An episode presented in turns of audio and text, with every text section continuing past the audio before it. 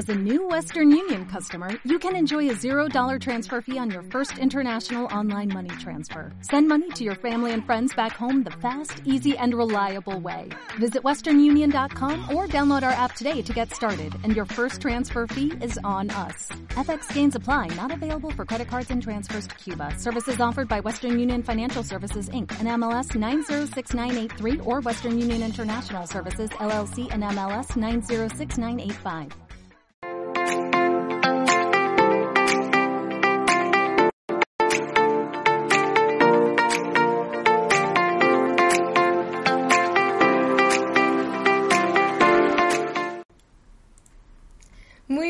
A todos y a todas, bienvenidos a otro directo de Mindalia Televisión. Bueno, ¿qué tal estáis? Lo primero, buenos días, buenas tardes o buenas noches. Y antes de empezar, quiero recordaros que eh, estamos transmitiendo en directo, pero que podéis volver a disfrutar de, de, este, de esta entrevista en diferido a través de la multiplataforma o desde Mindalia Radio Voz, 24 horas de información consciente. Bueno, y ahora os voy a presentar a quien tengo el placer de acompañar hoy. Él se llama Miguel Gasca y os lo voy a presentar un poquito para que lo conozcáis. Es psicólogo especializado en sueños lúcidos, creador de una web y presidente de la Asociación Internacional de Oniorautas, y además divulga y facilita el fenómeno del sueño lúcido como una herramienta de autoconocimiento. Y como no, nos ha traído una, una entrevista maravillosa que se titula Sueños lúcidos, el arte de despertar en tus sueños. Bueno, vamos a saludarlo. ¿Qué tal Miguel? ¿Cómo estás? Es un placer estar aquí contigo. Hola Sandra, pues el placer es mío y muchísimas gracias por abrir este espacio para hablar de, sueños, que es lo que nos apasiona. Bueno, pues muchísimas gracias a ti por venir y compartir toda esa sabiduría y ese tiempo con nosotros. Así que bueno, vamos a ir empezando ya para que no perdamos ni un segundo más. Y lo primero que yo quiero saber un poquito que nos expliques para introducirnos en el tema, ¿qué son los sueños lúcidos? Cuéntanos. Los sueños lúcidos son aquellos sueños en los que te das cuenta de estar soñando y eso te abre la posibilidad a poder influir en cómo se va a desenvolver el sueño. Digamos que vas a poder tener un cierto control en la narrativa que va, a seguir el sueño. Y eso, bueno, pues tiene muchos beneficios que, que imagino que ahora iremos contando.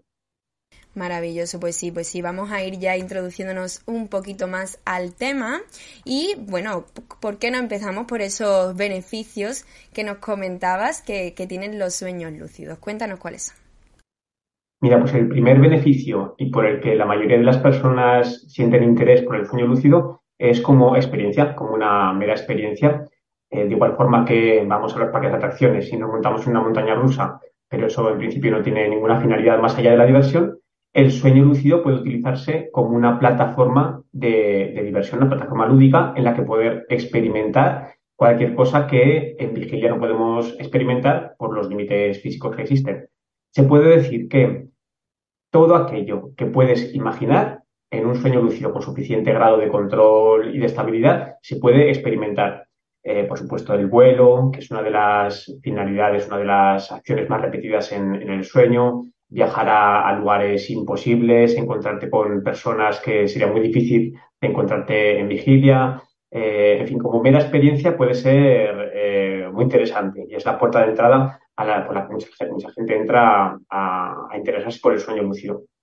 Después hay una segunda utilidad, una segunda, eh, un segundo beneficio, que sería para trabajar con la creatividad y la resolución de problemas. Las uno porque creo que tienen un punto en común, que es eh, la, posibilidad de que en el sueño puedas eh, encontrar eh, formas de acceder a situaciones desde un punto de vista que en vigilia no se puede. Digamos que desde el sueño se interconectan partes del cerebro que en vigilia no, están conectadas y eso te hace ver las, las cosas de otra manera.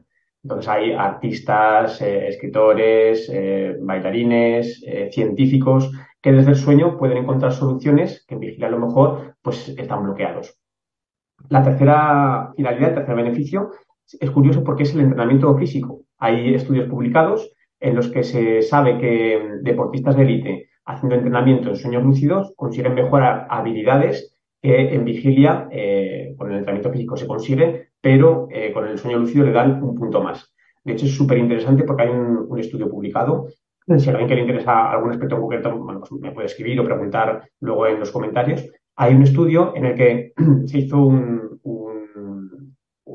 investigación con un grupo que hacía entrenamiento físico eh, real, un grupo que hacía entrenamiento físico en imaginación y un grupo que, hacía, que no hacía entrenamiento físico. Y se medía el desarrollo muscular en los tres grupos. Evidentemente, el grupo con entrenamiento físico real es el que más desarrollo muscular consiguió, pero lo interesante es que el que hizo entrenamiento físico en imaginación también consiguió desarrollo muscular. Y eso es súper interesante porque realmente en apariencia solo hizo entrenamiento eh, mental. No hay ningún estudio publicado con respecto a los sueños, pero intuyo y, parece sensato pensar que eh, la persona que entrena en sueños a nivel físico, pues también va a conseguir ese, ese desarrollo. Otro de los beneficios súper interesantes y que tampoco está muy explotado por ahí, no aparece publicado en muchos sitios, es como sanación física.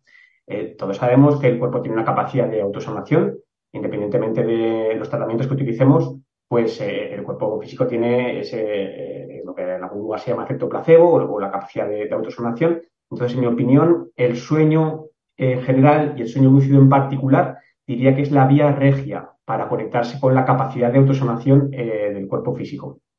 Y hay dos vías posibles. Una de ellas puede ser literal, es decir, podemos tener, por ejemplo, algún problema de migrañas, de migrañas crónicas, y directamente en un sueño lúcido con suficiente control buscar a un personaje eh, que tenga la forma de, médico tradicional, de chamán, de, sanador, que nos imponga las manos, nos dé una pócima, nos dé una pastillita que nos ayude a aliviar esa migraña lo que hacemos es conectar con la parte simbólica de esa imagen onírica y eso nos hace conectarnos con nuestra capacidad de autosanación. Y otra forma muy interesante de, conectar con la sanación sería encontrando qué aspecto psicosomático tiene esa enfermedad en cuestión.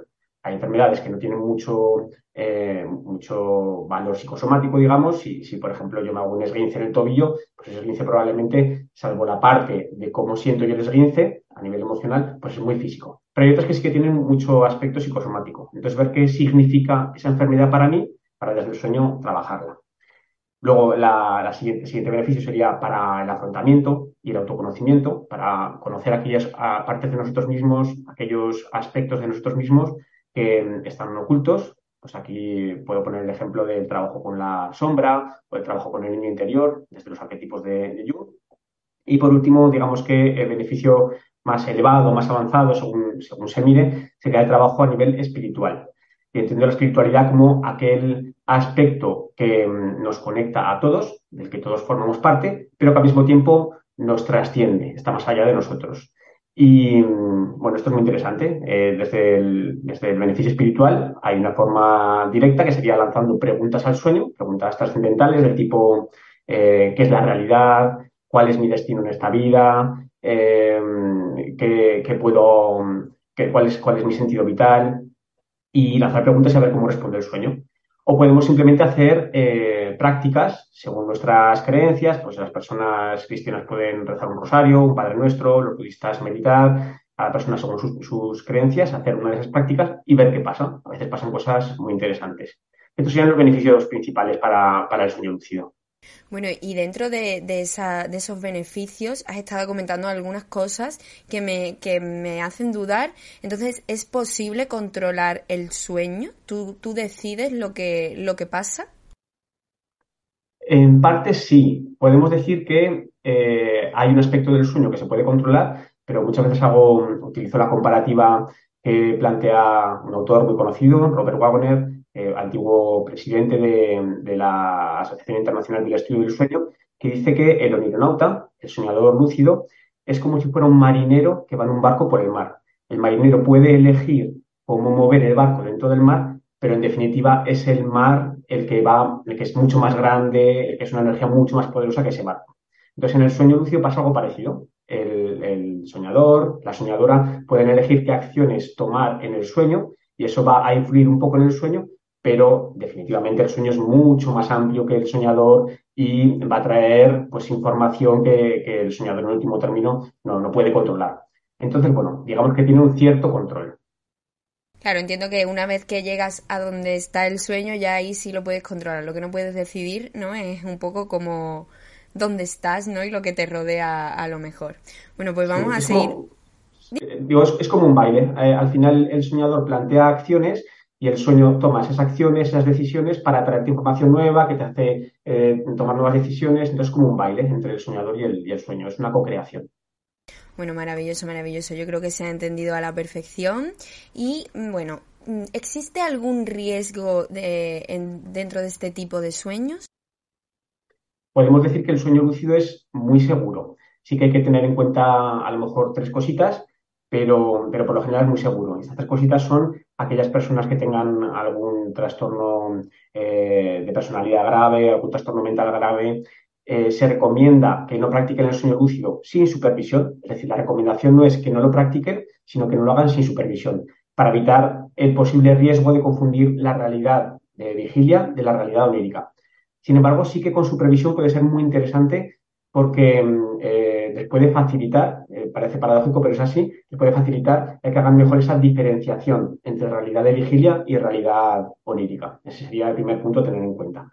El segundo punto a tener en cuenta es aquellas personas que tengan una vida que consideren que, es gris o que es vacía y quieran trasladarse eh, a la realidad del sueño eh, permanentemente. Digamos que se obsesionan demasiado con la realidad onírica. No dejaría de ser una adicción como cualquier otra, como la adicción al juego, adicción a, las drogas cualquier otra adicción. Entonces, realmente el problema no está tanto en el sueño lúcido, sino en que la persona pues, eh, debería trabajar esa, esa, esa falta de sentido. Y el sueño lúcido puede aportar algo muy interesante para, esto. Es decir, el sueño lúcido no debe de ser un fin, sino que es un medio para conseguir una, vida más plena, para alcanzar una vida más plena. Y la, tercera cosa que se tiene en cuenta, que algunas personas se quejan, dicen que después de tener un sueño lúcido se despiertan cansadas. En realidad esto es, eh, eh, puede ocurrir a veces, pero no es tanto por el sueño lúcido, sino que es más bien el cansancio el que puede facilitar el sueño lúcido. Es decir, si la persona está muy cansada, con eh, mucha agitación mental, eso hace que tenga un sueño más superficial y ese sueño más superficial a veces favorece el sueño lúcido.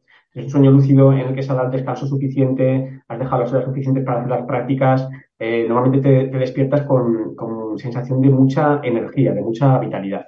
Y salvo estas tres cosas, diría que no hay ningún riesgo más.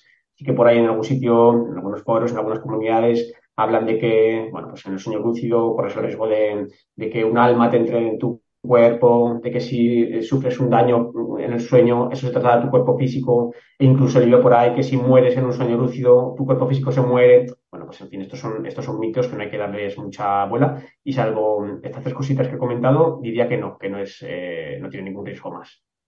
Bueno, pues maravilloso, maravilloso escuchar eso y vamos a seguir avanzando un poquito más con el tema. Y mira, ya incluso hay personas que han estado aquí preguntando por el chat acerca de esto y es la diferencia que hay entre los sueños lúcidos y los viajes astrales. ¿Son lo mismo? ¿No son lo mismo? Acláranoslo un poco. Pues esto es un debate infinito que se da siempre en las comunidades. Bueno, pues yo diría que aquellas personas que dicen que sueño lúcido y viaje astral es distinto tienen razón y aquellas personas que dicen que sueño lúcido y viaje astral es lo mismo, también tienen razón. Y me explico. A nivel fenomenológico, es decir, lo que se percibe cuando tienes cada una de estas experiencias, sí que hay diferencias suficientes como para decir, vale, pues cuando se dan estos hechos, estas sensaciones, estas percepciones, eh, le vamos a llamar sueño lúcido. Y cuando se dan estas otras, le vamos a llamar viaje astral.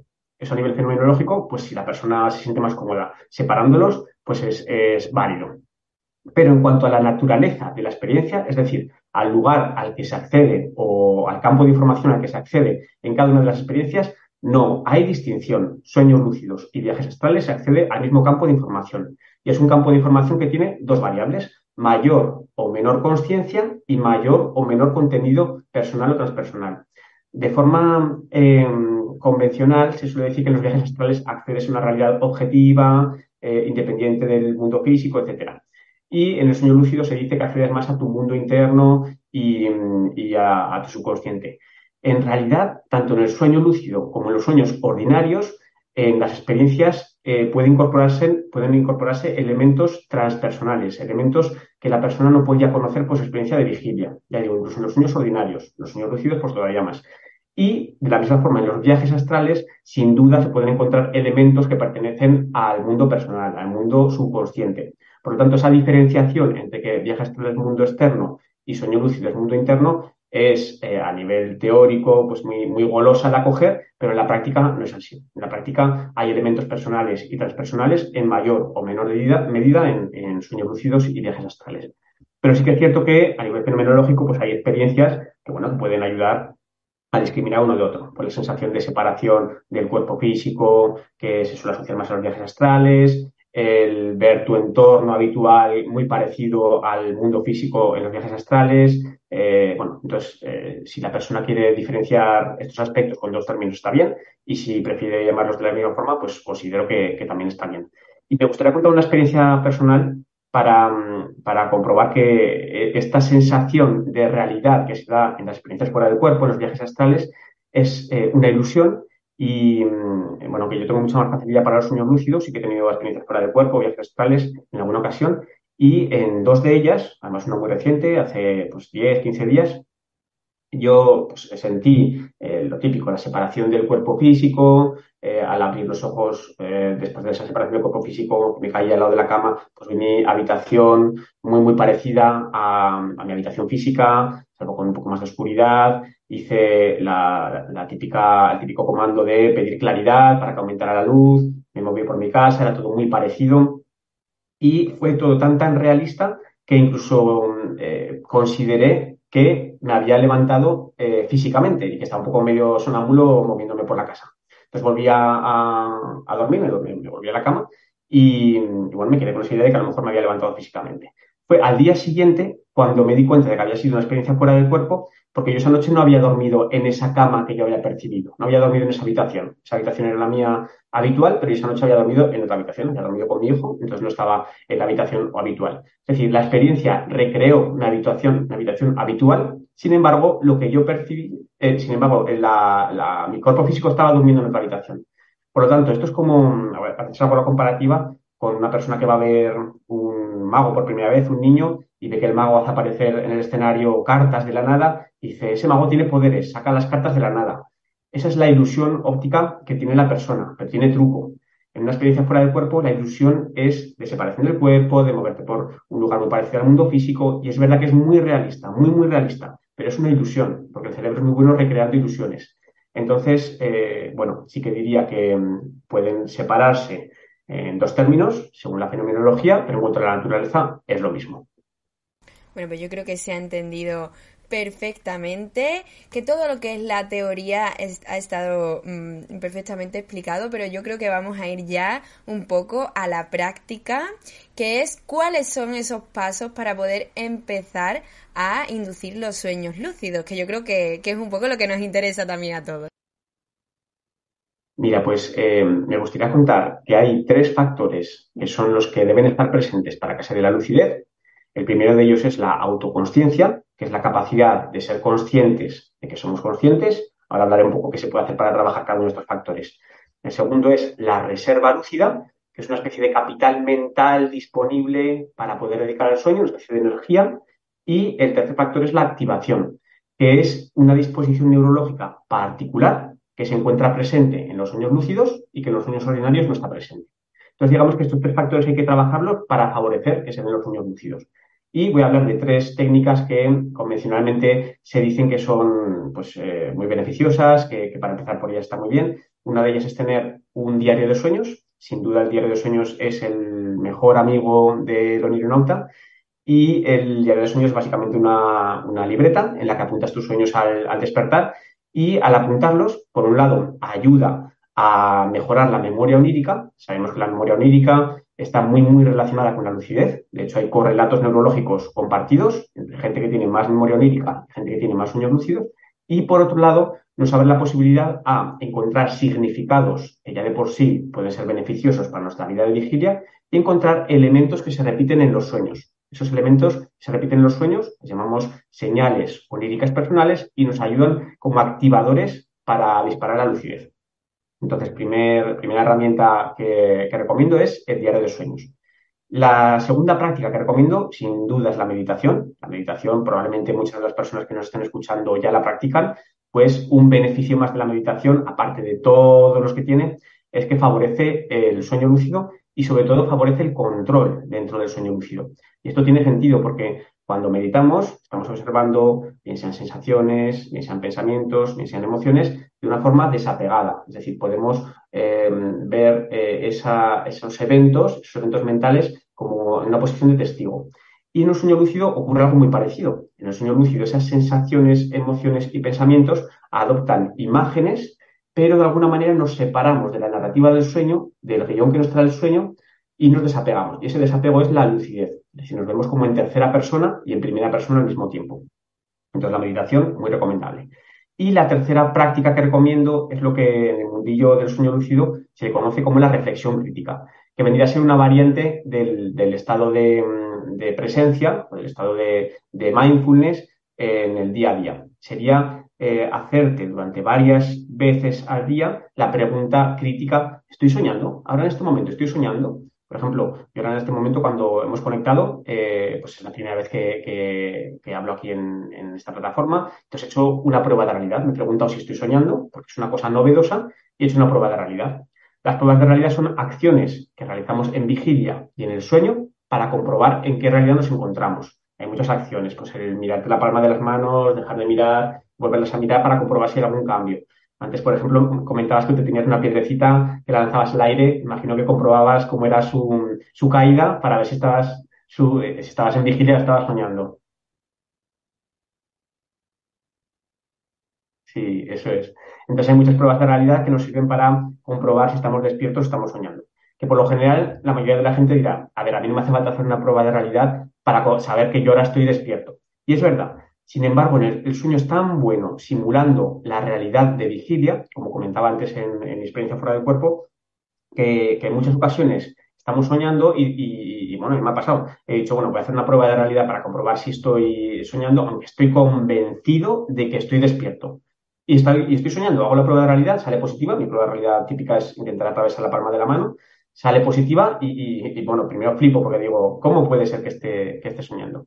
Entonces, bueno, estas tres cosas son las que recomendaría para, empezar. El diario de sueños, la meditación y la reflexión crítica unida a las pruebas de realidad. Esto va a hacer que potenciemos el factor autoconsciencia, el factor reserva lúcida y el factor activación. Y luego hay técnicas específicas, voy a hablar de una de ellas, que es la más popular, eh, para una noche concreta inducir el sueño lúcido. Esta técnica se conoce con el nombre de Wake Back to Bed, eh, son, las, eh, son las, es en inglés despertar y volver a la cama, en, bueno, en la plataforma de sueño lúcido hablamos de ella como la técnica del koala. El koala porque es el animal que más horas duerme al, día, duerme 22 horas al día, es el animal que se lleva la palma. Entonces, el Wake Back to Bed consiste en dejar una franja horaria al inicio de la noche, de alrededor de 4 o 5 horas, en las que simplemente dormimos y más. Nos despertamos a las 5 horas por medio de una alarma o hay gente que de forma natural se despierta. Estamos despiertos un ratito haciendo alguna actividad que nos espabile un poco pero no tanto como para que nos desvele. Por ejemplo, puede ser escribir el diario de sueños, leer algo sobre sueños lúcidos. Estamos entre 15 a 45 minutos despiertos y regresamos a la, casa, a la cama con la intención de tener un sueño lúcido. esa forma de, de espabilarte hace que vuelvas a dormirte, pero un poco más activo. Esa activación que hablábamos de los tres factores que eran necesarios para el sueño lúcido. Y eso aumenta las probabilidades, no al 100%, pero aumenta las probabilidades de tener un sueño lúcido. Eh, de hecho, personas que nunca han tenido sueños lúcidos, la primera o primeras veces que practican esta técnica suelen tener éxito, lo que se llama la, suerte del principiante. O con el tiempo eh, esa frecuencia mm, eh, decrece, hay otras cosas que hay que, incluir, pero las personas que no hayan practicado y que estén viendo esto ahora mismo, si lo hacen esta misma noche o mañana para, el fin de semana, van a encontrar éxito, así que, lo recomiendo, Way Back to Bed. Bueno, y ahora sí me gustaría preguntarte, porque... Mm, eh, cuando te das cuenta de que estás soñando, eh, a mí me pasa que yo, por ejemplo, tiendo a despertarme. ¿Hay alguna manera de controlar esa, ese nervio que te entra de darte cuenta de que estás soñando para no despertarte y seguir con ese sueño? Sí. Claro, cuando nos damos cuenta de que estamos soñando, ahí hay un, exceso de activación. Decíamos que hace falta un poquito de activación para llegar a la lucidez, pero no tanto que nos, que nos despierte. Entonces, esa emoción de, ah, estoy soñando, muchas veces nos despierta. Ahí lo recomendable es, nada más alcanzar la lucidez, eh, hacer lo que se conoce como estabilizar el cuerpo onírico. siempre hay un cuerpo que nos representa en el sueño, en la mayoría de las ocasiones se parece a nuestro cuerpo físico, aunque no siempre, y eh, lo que es interesante es consolidarlo, como eh, poner conciencia en ese cuerpo onírico para que toda la atención se traslade a él. Y para estabilizarlo, pues hay muchas formas. Una de ellas muy típica, muy, muy recomendable, es palpar el cuerpo físico. Lo palpas, lo tocas, te tocas la cara, eh, vas dándole como, como, como, como lo, vas, como consolidando. Y eso ayuda a estabilizarlo. También dar pequeños vistazos al entorno, no mucho rato, porque a veces puede ser que nos perdamos en un objeto concreto del, entorno, pero sí dar pequeños vistazos, tocar el entorno también, el palpar ayuda mucho a, estabilizar el sueño. Y llega un punto en el que ya tienes la sensación interna dentro del sueño de, vale, ya está, esto ya está estable. Ya puedo realizar mi plan de acción. Mi plan de acción es algo que en vigilia te has propuesto hacer en el próximo sueño lúcido. Porque claro, si, si no pensamos nada por anticipado, en empezar a pensar en el sueño muchas veces nos lleva a despertar. Entonces también tenerlo por anticipado y, y tenerlo bien, bien integrado. Bueno, pues muchísimas gracias por todas esas aclaraciones y por todos esos truquitos. No sé si quieres comentar algo más importante que se nos haya pasado antes de irnos con las preguntas, porque ya te digo que hay por aquí bastantes y muy curiosas. Así que cuéntanos si nos pues, quieres decir algo más. Si no, con las preguntas seguro que hay. Perfecto, pues bueno, antes de irnos con las preguntas, por favor, a mí me gustaría que nos hablaras de ese libro que tienes que se llama Soñar lúcido, el arte de despertar en tus sueños. Cuéntanos. Bueno, pues el libro de, Soñar Lúcido es como mi tercer hijito, un hijo mayor, una hija pequeña, y el, libro ha sido mi tercer hijito, que ha, salido recientemente, y es una buena vía de iniciación para todas aquellas personas que les interesa conocer este mundillo, pero creo que también para aquellas personas que ya lo conocen, que han tenido otras lecturas, van a encontrar cosas diferentes que en otros libros no hay. Eh, es cierto, en las comunidades además muchas veces lo comentamos, que los nuevos libros que aparecen de sueños lúcidos suelen ser refritos de refritos, cogen de unas fuentes, cogen de otras, hacen así un poco de, bamboleo y sacan ese libro escupido, pero no aportan nada, nada nuevo. Y este libro creo que sí, que aporta ideas nuevas, ideas frescas y que a la gente que ya conoce el mundillo le puede interesar. Además, bueno, cuenta con la participación de, muchas personas de la Asociación Internacional de Onirnautas, comparten sus experiencias y algunas son realmente inspiradoras. Y bueno, pues lo recomiendo a, toda la gente que le guste este mundillo como puerta de entrada o para mm, abrirte otras ventanas a cosas que a lo mejor no nos habían planteado. Bueno, pues muchísimas, muchísimas gracias. Y ahora sí que sí, vamos a irnos con las preguntitas y vamos a empezar por aquí con Paloma Olivera. Paloma nos cuenta que tuvo una lucidez en su sueño y decidió volar, pero que todo el tiempo tuvo la sensación fea de que iba a morir. Dice que se encontró además un anciano y por la sensación que le dio no quiso quedarse. ¿Por qué pasa esto? Claro, los sueños em, personales, digamos que em, al final la persona que sabe el significado de los sueños es la persona soñadora. Es decir, a día de hoy no es como antiguamente en la que una persona iba a, un profesional, le contaba su sueño y el profesional le decía, ¿tu sueño significa esto? No, en realidad a día de hoy como trabajamos en la, en la asociación es acompañando a la persona a encontrar un significado. Y eso la persona lo va a saber porque en algún momento de ese proceso de acompañamiento dice, ah, ya está, esto me conecta con esto otro. Entonces, bueno, pues no, no conozco a Paloma, no, no, sabría decir exactamente qué es lo que puede eh, significar cada uno de los símbolos de su sueño, pero sí que le recomendaría que si es un sueño que le ha removido a nivel emocional y que lo tiene guardado en su memoria, probablemente sea porque contiene una información importante. Entonces, bueno, pues le diría que, lo trabajara ella sola o con acompañamiento y, bueno, pues eh, tiene abiertas las, las, vías de comunicación con, con mis plataformas para, para mandármelo si quiere y, y, bueno, en la medida posible la ayudaré. Bueno, pues muchísimas gracias por esa respuesta, Miguel. Vamos a seguir con más y vamos a seguir con Digna de la Caridad Pérez, que nos escribe desde Miami. Quiere saber por qué se repiten sueños exactos. Mm, los sueños recurrentes son súper interesantes. Pues pueden ocurrir, eh, hay dos posibilidades. O bien es algo que el sueño te trae continuamente porque es algo que necesita ser trabajado, entonces hasta que no lo trabajas, pues el sueño te lo trae una otra vez, una y otra vez, etcétera, eh, porque esconde información importante y hasta que tú no hagas una acción determinada en vigilia, pues te lo va a volver a traer, o bien porque es algo que a lo largo de la vida se repite en diferentes ocasiones, en diferentes contextos. Entonces el sueño utiliza ese símbolo para decirte, oye, que sepas que ha vuelto a aparecer este asunto, que ya lo resolviste hace 10 años, pero que ahora ha vuelto a aparecer. Entonces te lo traigo de esta forma. Pongo un ejemplo. En mis sueños eh, hay un, sueño que es recurrente que es eh, que estoy jugando a fútbol. Estoy en un campo de fútbol, estoy jugando a fútbol. Y después de trabajarlo muchas veces, veo que este sueño aparece de forma recurrente, sobre todo en épocas en las que estoy más pasivo, que no me muevo tanto. estoy más rato delante del ordenador, no hago tanto deporte. Y el sueño me dice, eh, Miguel, acuérdate que tienes un cuerpo físico que hay que trabajarlo. Entonces suele aparecer ese sueño del campo de fútbol. Sí. Son sueños interesantes de darle vuelta. Yo creo que se ha entendido, se ha entendido perfectamente con ese, con ese ejemplo. Lo que pasa es que a veces no nos observamos, ¿no? Como, como deberíamos. Bueno, vamos a seguir y seguimos con Susi que nos pregunta desde Argentina. Quiere saber si a través de los sueños lúcidos se puede hablar con guías o acceder a registros acásicos. Y en caso de que la respuesta sea afirmativa, ¿hay algún tipo de pregunta que no debemos hacer? Mm. Pues en mi opinión, el contenido de los sueños, pero incluso los ordinarios también, pertenece a cuatro fuentes. Tres de esas fuentes son personales, tienen que ver con nuestro cuerpo físico, con nuestros residuos del día a día y con aspectos emocionales, pero sí que hay una fuente que es transpersonal, es decir, que tiene que ver con aquellos aspectos de nuestra propia psique que, van más allá de nuestra individualidad. Entonces ahí podrían entrar los arquetipos de, de guía, arquetipos acásicos y demás.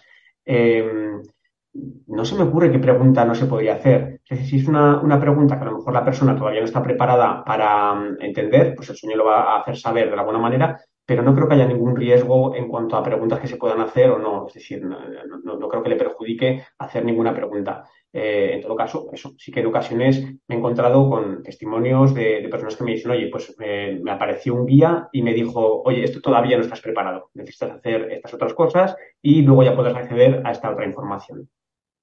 Bueno, pues muchísimas gracias por esa respuesta, Miguel. Seguimos con Lina, que Lina nos pregunta, bueno, nos dice que hace, ella nos cuenta primero, que hace varios años que realizó el diario de sueños. Quiere saber si esa información sigue valiendo para algo y cuánto tiempo de utilidad tienen estos cuadernos.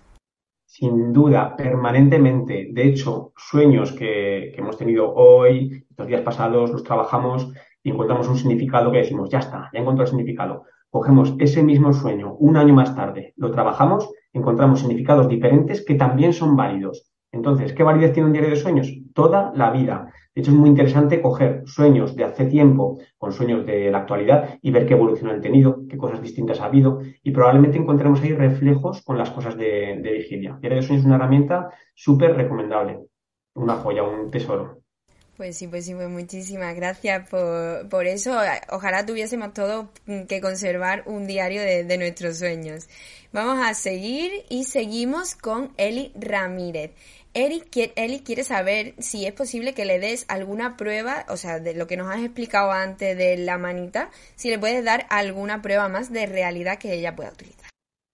Pruebas de realidad, bueno, pues por ejemplo es muy típica también la de taparse la nariz e intentar respirar, si puedes respirar es que estás soñando, si no puedes respirar, probablemente estés, de, estés despierta, estés, despierto.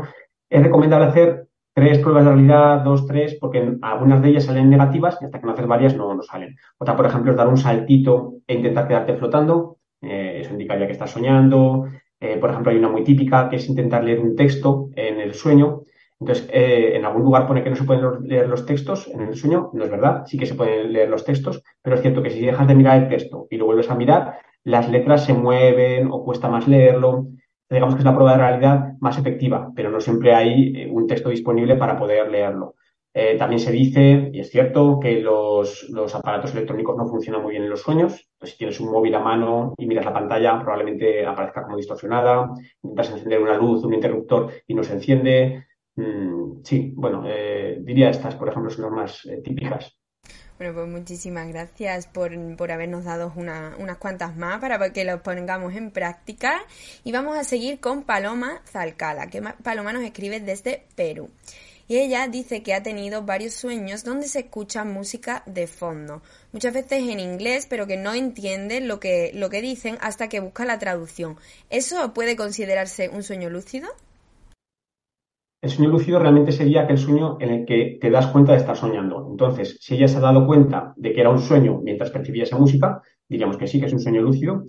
eh, si no, ha tenido esa, ese insight, esa autoconsciencia, entonces no lo podemos definir como sueño lúcido, pero eso no quiere decir que sea un sueño muy interesante. De hecho, si es un idioma que no conoce y luego al hacer la traducción se encuentra que es información interesante, que tiene que, que, puede conectar con su, con su vida de vigilia, pues podríamos incluso considerar que es un campo de información transpersonal, que desde un idioma no conocido le muestra una solución.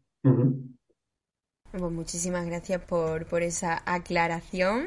Y vamos a seguir. Otra vez nos pregunta Lina que quiere saber si algún sueño, si para cerrar un sueño lúcido, perdón, si para tener un sueño lúcido hay que terminar con un cierre para salir bien del sueño o naturalmente la mente lo hace bien realmente la dificultad del sueño lúcido es alargarlo más. Es decir, los, los de lo que nos quejamos siempre es de que tenemos pocos sueños lúcidos, no tantos como nos gustaría, con menos control de, que nos, de que nos gustaría y que duran menos de lo que nos gustaría. Hay formas de conseguir más frecuencia, más control y más duración, pero, pero bueno, por lo general nos quejamos de eso. Entonces, por lo general, el sueño lúcido termina antes de lo que la persona le gustaría. Sí que es verdad que hay un cierre muy habitual y está muy bien estar, eh, tenerlo presente, y es lo que llamamos falsos despertares. Muchas veces en el sueño lúcido aparece el pensamiento de, ay, a ver si puedo aguantar en la lucidez sin despertarme. Entonces, como hablábamos antes de que el sueño co-crea con nosotros, lo que hace es coger ese pensamiento, ese pensamiento de temor a despertarnos y dice el sueño, muy bien, pues ahora voy a recrearte un despertar, pero que en realidad no estás despierto. ¿Y eso cómo se vive? Pues lo vivimos como la sensación de me he despertado, incluso me levanto de la cama, voy a la cocina, me preparo el desayuno, estoy ahí desayunando y de pronto, ¡pum!, me despierto de verdad. Es decir, es la sensación como de que me has despertado, pero me mantengo en el sueño. Así que una de las cosas que recomendamos es, después de un sueño lúcido, siempre, siempre, siempre hacer una prueba de realidad para comprobar que efectivamente estamos despiertos. Entonces, bueno, en respuesta a, esta persona le diría que bueno, que si un buen cierre puede ser cuando ella quiera, pero que por lo general el, terminar el, sueño se va a dar de forma natural. Estupendo, estupendo. Pues vamos a seguir con más preguntitas por aquí. En este caso nos la hace Isabel Espitia, que nos cuenta que siempre se despierta a las 4 de la mañana, va al baño y sigue soñando con lo que estaba soñando. Algunos sueños le coinciden con, en situaciones diarias y o con ella o con otras personas. ¿Por qué le pasa esto? Es lo que llamamos reentrada en el sueño. Hay personas que tienen mucha facilidad para, para ello el despertarte a la misma hora probablemente tenga que ver con el ritmo de los ciclos del sueño que tenemos durante la noche. Lo vimos en ciclos de hora y media aproximadamente. Al final de esa hora y media tenemos un breve despertar del que habitualmente no somos conscientes y regresamos al sueño. En ocasiones, bueno, pues cuando nos despertamos aprovechamos para ir al baño y, o beber agua y regresamos a la cama. Hay personas que este despertar eh, no les corta la narrativa del sueño y al reentrar en el sueño la continúan es muy interesante porque eso nos puede servir para enganchar con la lucidez. Es decir, si, estamos soñando con una temática, sabemos que habitualmente nos pasa eso, y cuando nos estamos quedando dormidos, dormidas, nos, nos decimos, lo próximo que yo vea va a ser un sueño, eso me va a ayudar a conectarme con el sueño y con la lucidez. Así que le diría que, lo aproveche, esta habilidad que tiene de eh, reengancharse con el sueño como, como desencadenante de la lucidez. Pues muchísimas, muchísimas gracias por las respuestas. Seguimos, que todavía nos da tiempo a contestar alguna más. Esta nos la hace Mr. Kaushi y quiere saber eh, si puedes enumerarnos los pasos que, mm, hay que detener para tener un sueño lúcido. Hay cosas que hay que hacer durante la vigilia, como lo que comentabas, este trabajo con la meditación, con el diario de sueños, con la reflexión crítica, y otras que son, eh, se pueden aplicar también, pero que son más secundarias, y luego, eh, bueno, esto sería como para colocar la tierra fértil para que la lucidez se pueda dar. Y luego están los activadores concretos de una noche concreta. Eh, por ejemplo, he hablado de la técnica Way Back to Bed. Hay otras técnicas que se pueden combinar con esta. Bueno, pues ya que lo pregunta, puedo hablar de alguna de ellas. Eh, por ejemplo, eh, el Way Back to Bed, como comentaba, es dormir 4 o 5 horas, despertarte, activarte un poquito, regresar a la cama. Al regresar a la cama hay una técnica que se llama SILE, que son las siglas en inglés de sueño lúcido inducido desde los sentidos, en donde mientras nos vamos quedando dormidos, dormidas, vamos poniendo atención a los diferentes canales sensoriales. Entonces empezamos por los ojos, por la vista, observamos la oscuridad detrás de los ojos, detrás de los párpados, estamos ahí como medio minuto, después pasamos al oído, eh, escuchamos los sonidos que se escuchen, tanto externamente como internamente, pasaríamos al cuerpo, a sentir lo que se siente el cuerpo, pasaríamos de nuevo a la vista, y se van haciendo ciclos eh, progresivos en los que vamos intentando conectar con sensaciones que ya se corresponden más con el mundo onírico. Entonces, digamos que eso facilitaría lo que conocemos como un sueño lúcido tipo WILE. Son las siglas en inglés de sueño lúcido inducido desde la vigilia. Pasamos de la vigilia al sueño sin perder la conciencia. Entonces, bueno, con esas dos técnicas, para empezar, diría que, las probabilidades aumentan mucho. Wake back to bed con SAIL. Eso unido a las prácticas diarias de diario de sueños, meditación y reflexión crítica. Bueno, Miguel, pues muchísimas gracias por todas esas respuestas. De verdad esperemos que le hayan servido muchísimo a todas las personas que nos están preguntando a través del chat. Una pena que ya no nos dé tiempo a seguir contestando más. Ya sabéis que el tiempo es un poco limitado. Pues se han quedado muchísimas preguntas sin contestar. Pero bueno, ya sabéis que el chat desaparece una vez que termine el directo. Así que os animamos a que las dejéis en los comentarios de YouTube para que Miguel se pueda pasar en un huequito que él tenga y contestar todas vuestras dudas.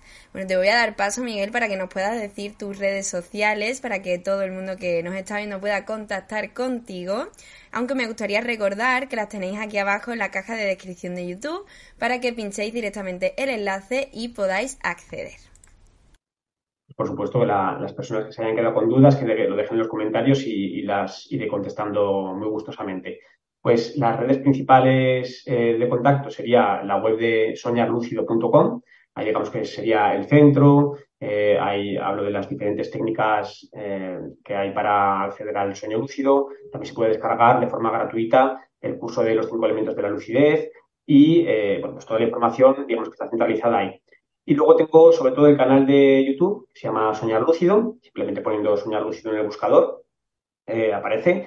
Y parte de la información de la web está ahí en el, en el canal y alguna otra que no está en la web está en el canal y viceversa.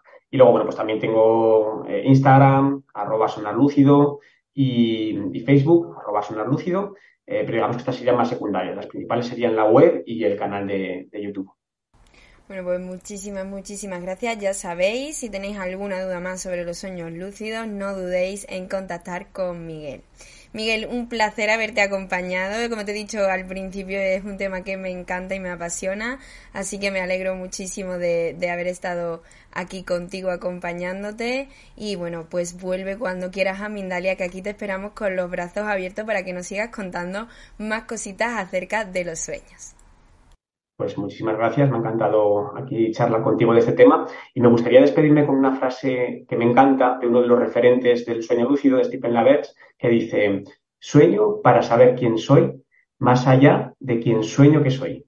Muchas gracias. Pues qué bonita reflexión que, que, nos deja Miguel. Muchísimas gracias. Y bueno, muchísimas gracias también a todos los que nos estáis viendo detrás de la pantalla.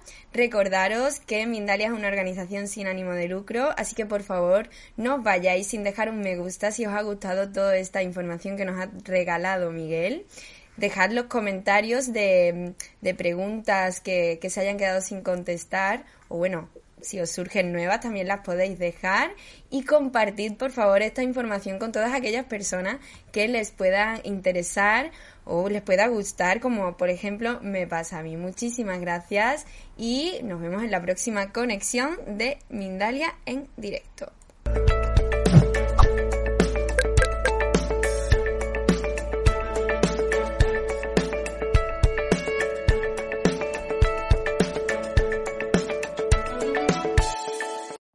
Every day, we rise, challenging ourselves to work for what we believe in.